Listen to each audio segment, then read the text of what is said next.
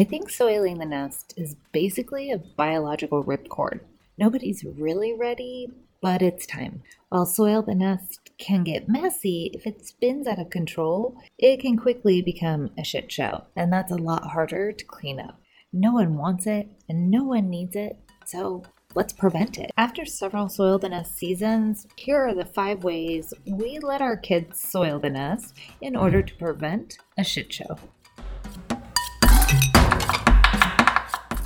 Welcome to the Cook Who Can't Eat podcast, where we're making food, family, and life a little easier, one bite at a time.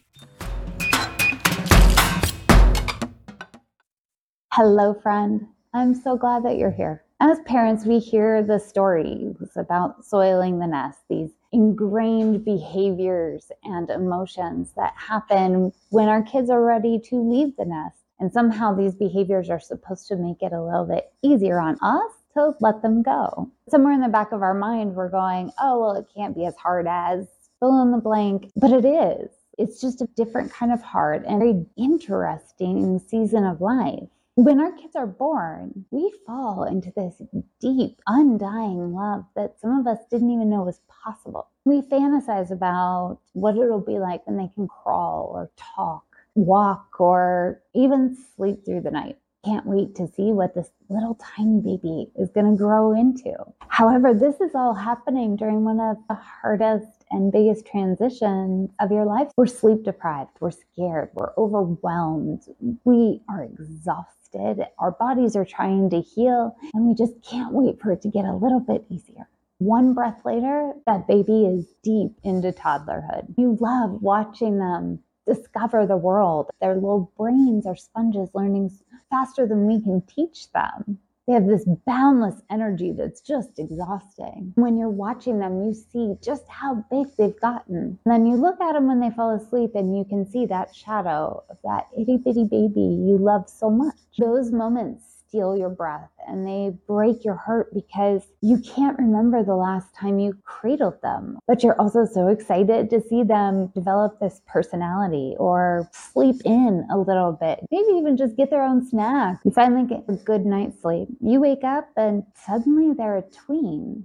They're spending more time with friends than with you they're creating this whole little world that you don't have full access or visibility into. Watching them try and figure out who they are, who they want to be, and carve out their own path and place in this world is captivating and just awe inspiring. As you're watching it, it knocks the breath out of you because you don't know where your toddler went. Your heart starts to squeeze and hurt a little bit because you're past that halfway point with them, but you can see what's on the horizon for them and you can't wait. By the time you're done making dinner, you realize you can't yell for them. They're at practice or they're off with their friends or at work they have created this whole world that you really only have a very limited day pass into. Your teens are making their own plans. They're going on trips, they're exploring the world, they're making graduation plans or prom plans. They have found where they feel comfortable. They're discovering themselves. It's magical. You cheer them on. You're excited. You can't wait to watch it. You are brokenhearted because you know that that room is going to be empty and they're not going to be down in just a second for dinner every night. The idea of having an empty nest is hard until, until, until soil the nest. You aren't familiar with soil the nest season. It's basically when your senior in high school or child that's about to leave your home has major senioritis, a belief that they are now an adult and don't need you to tell them what to do. They start to behave in a way that makes you want to kick them out of the nest. Thank you, Mother Nature. Soiling the nest can look very different. Depends on your household, your kid, but there are a few pretty consistent traits like the fact that you can no longer breathe, walk, speak, do anything, or exist in any way that is not wrong, incorrect, or offending them. You almost never see them. They're off doing their own things. They know everything. The only thing they don't know and they don't understand is how you're still alive because obviously you know nothing. They have fantasized and developed this mythical version of what adulthood is going to be, and their emotions are completely unpredictable. You're starting to crave the peacefulness you think will come with them leaving the nest and at the same time, you want to hold on for dear life and as tight as you can because you can't imagine not seeing them every day. So you try and hold on tighter, and that just makes everything worse. And it just becomes this cycle. And that's when soil the nest season can become a shit show. It's hard. It's a hard time for them and it's a hard time for you. It's almost like having to walk on eggshells through a minefield while playing Twister and Operation. Obviously, supporting your kid during this time is your number one priority, but your second priority, or even 1B, is to prevent this season from becoming a shit show.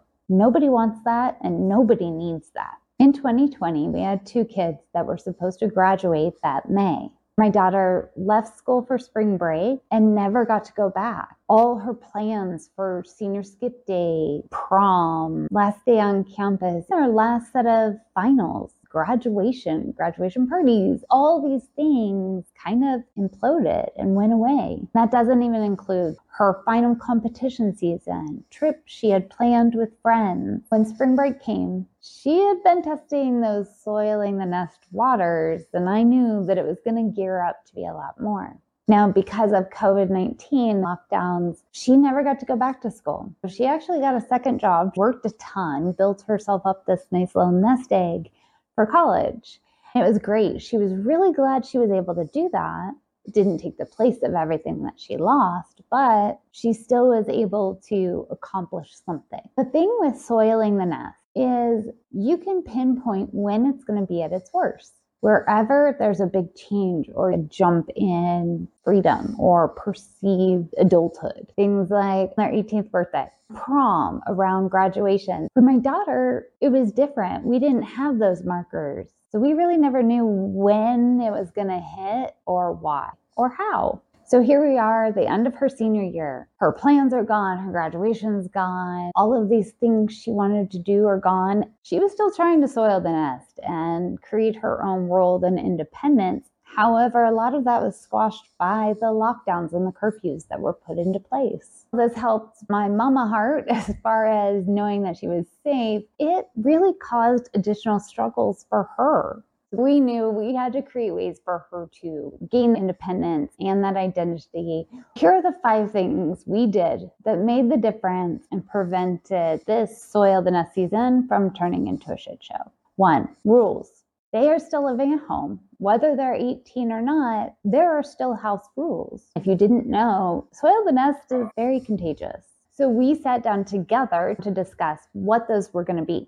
We weren't trying to create some kind of hard or strict environment, but we needed the older ones to take into account that we had younger ones still living here. We were living here and while, yes, they were 18, this is still our home. We sat down, we talked about it, we made some suggestions, they made some suggestions, and it was actually really simple. We agreed fairly quickly, and they still live to those rules today when they come home, and it's very straightforward and easy. I am probably going to do another episode just on what our rules ended up being in case you're interested.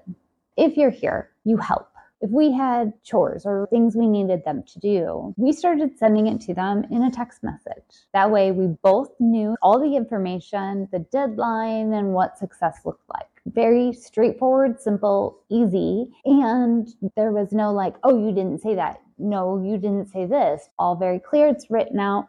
No room for arguments. Number three, let them lead during the season. Follow their lead their choices and their opinions. If they want some horrible, ugly bedspread for their dorm room, get the ugly bedspread. if they come to you and say, This is what I want to do after graduation, okay, let's see what that looks like. If you're letting them lead, they're going to come to you for counsel and guidance more so than if you're trying to drag them wherever you want them to be that's when they're going to push away and go in the opposite direction.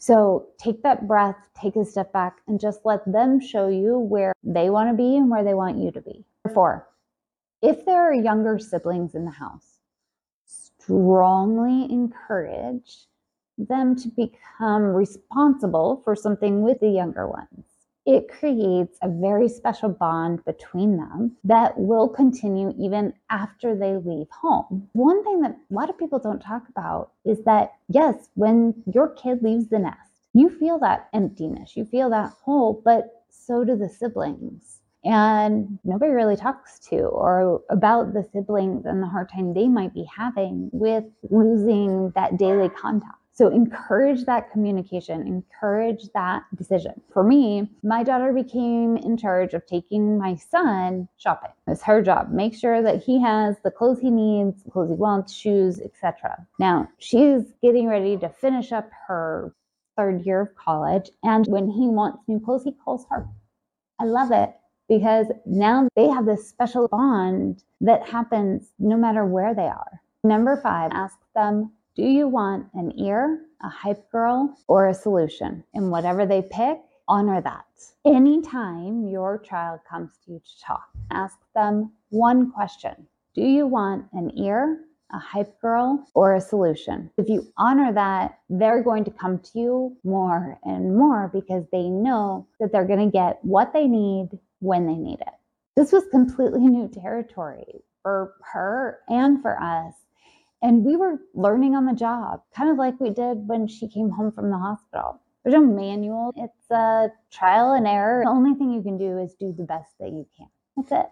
It doesn't matter how prepared you think you are. This season is hard for everyone. As scared and nervous as we were, they were too. And they should not have to be responsible for making you feel better. Cry in your pillow, Go to a counselor, talk to your significant other, but don't put it on them. Your emotions or the knowledge that you have of been there, done that, they don't want to know. And do not guilt them. If they don't want to come home for the whole first semester, fine. They don't have to send them care packages, messages, or voicemails, whatever. Just let them know you're here, but that you are following their lead and you are respecting what they want to do. It makes a really big difference while dealing with this huge, giant change, they're going to ditch your feelings really quick. And the easiest way to do that is to avoid you like the plague. And you don't want that. Soiling the nest is a natural part of growing up for most teens. Now, just because this whole process is normal and natural doesn't make it any easier. It's hard probably one of the hardest things you'll do. When they are pushing away, you have to let go because if you hold on tighter, something's going to break and it's really hard to put it back together. Let them lead through this season. Don't put your stress or your expectations on them. When you do need to ask them to do something, just say it or write it or text it. And when they are in one of those emotional turmoils, don't engage. Leave the room, go somewhere else ignore them. Always ask Do you want an ear, a hype girl, or a solution? And honor their answer. You've got to let them create this space, create this identity because cleaning up some soiling the nest is a lot easier than cleaning up after a shitstorm. Your only job right now is to take a big step back and trust that what you've taught your child is enough to help them leave the nest and be successful in that process. Someone once said basically, if you've done your job as a parent, your kids want to leave. That's 100% true, and it 100% sucks. So while you may be walking on eggshells through that minefield playing Twister and Operation, take a deep breath and remember that you've got this. Enjoy watching that beautiful human being that you grew from scratch come into the world and make their place. I promise you've got this. Good luck and thank you for being here.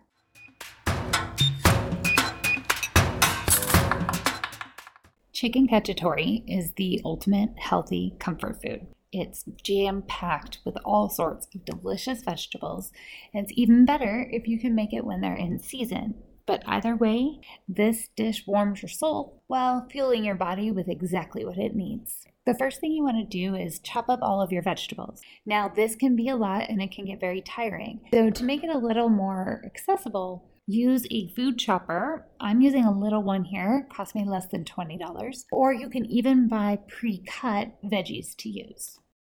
Most chicken cacciatore is made with chicken thighs. My family prefers chicken breast, so that's what I use instead. I take each breast and pat it dry. Then I place it between two pieces of parchment paper and then pound that down until you've got a piece of chicken about half an inch thick. Pat dry any remaining moisture and then set aside while you finish the rest of your chicken. This step can take quite a bit of energy, so an accessible alternative is to buy chicken that's already cut into thin slices. This recipe is really a one pan dish, so you want to make sure that you're using either a Dutch oven, a stock pot, or just a regular pot, but that's deep enough to really hold all of these ingredients. Add olive oil to your pot. Now season both sides of your chicken and place it in the pot. Cook for about five to six minutes on each side until cooked through. Remove the chicken and set aside for later. Add some more olive oil and your onion, and that'll help you scrape up all of those delicious brown bits. Add in all the other vegetables along with your fresh or dried herbs. Over medium to high heat, bring your sauce to a low boil. Turn it down slightly so it can simmer. Add your chicken and mix everything together Place your lid back on your pot and allow your chicken cacciatore to simmer for about 20 to 25 minutes. This recipe is perfect all on its own, but my family loves it when I serve it with pasta or smashed red potatoes. For the full recipe, check the show notes, YouTube video, or visit the website thecookWhoCan'tEat.com. Don't forget to tag me if you decide to make this recipe. I hope your family loves it as much as mine does. Thank you for being here, my friend. I'm so glad you were able to join me. Don't forget to subscribe on your favorite podcast platform because you're not going to want to miss the next episode where we're going to talk about accessible cooking.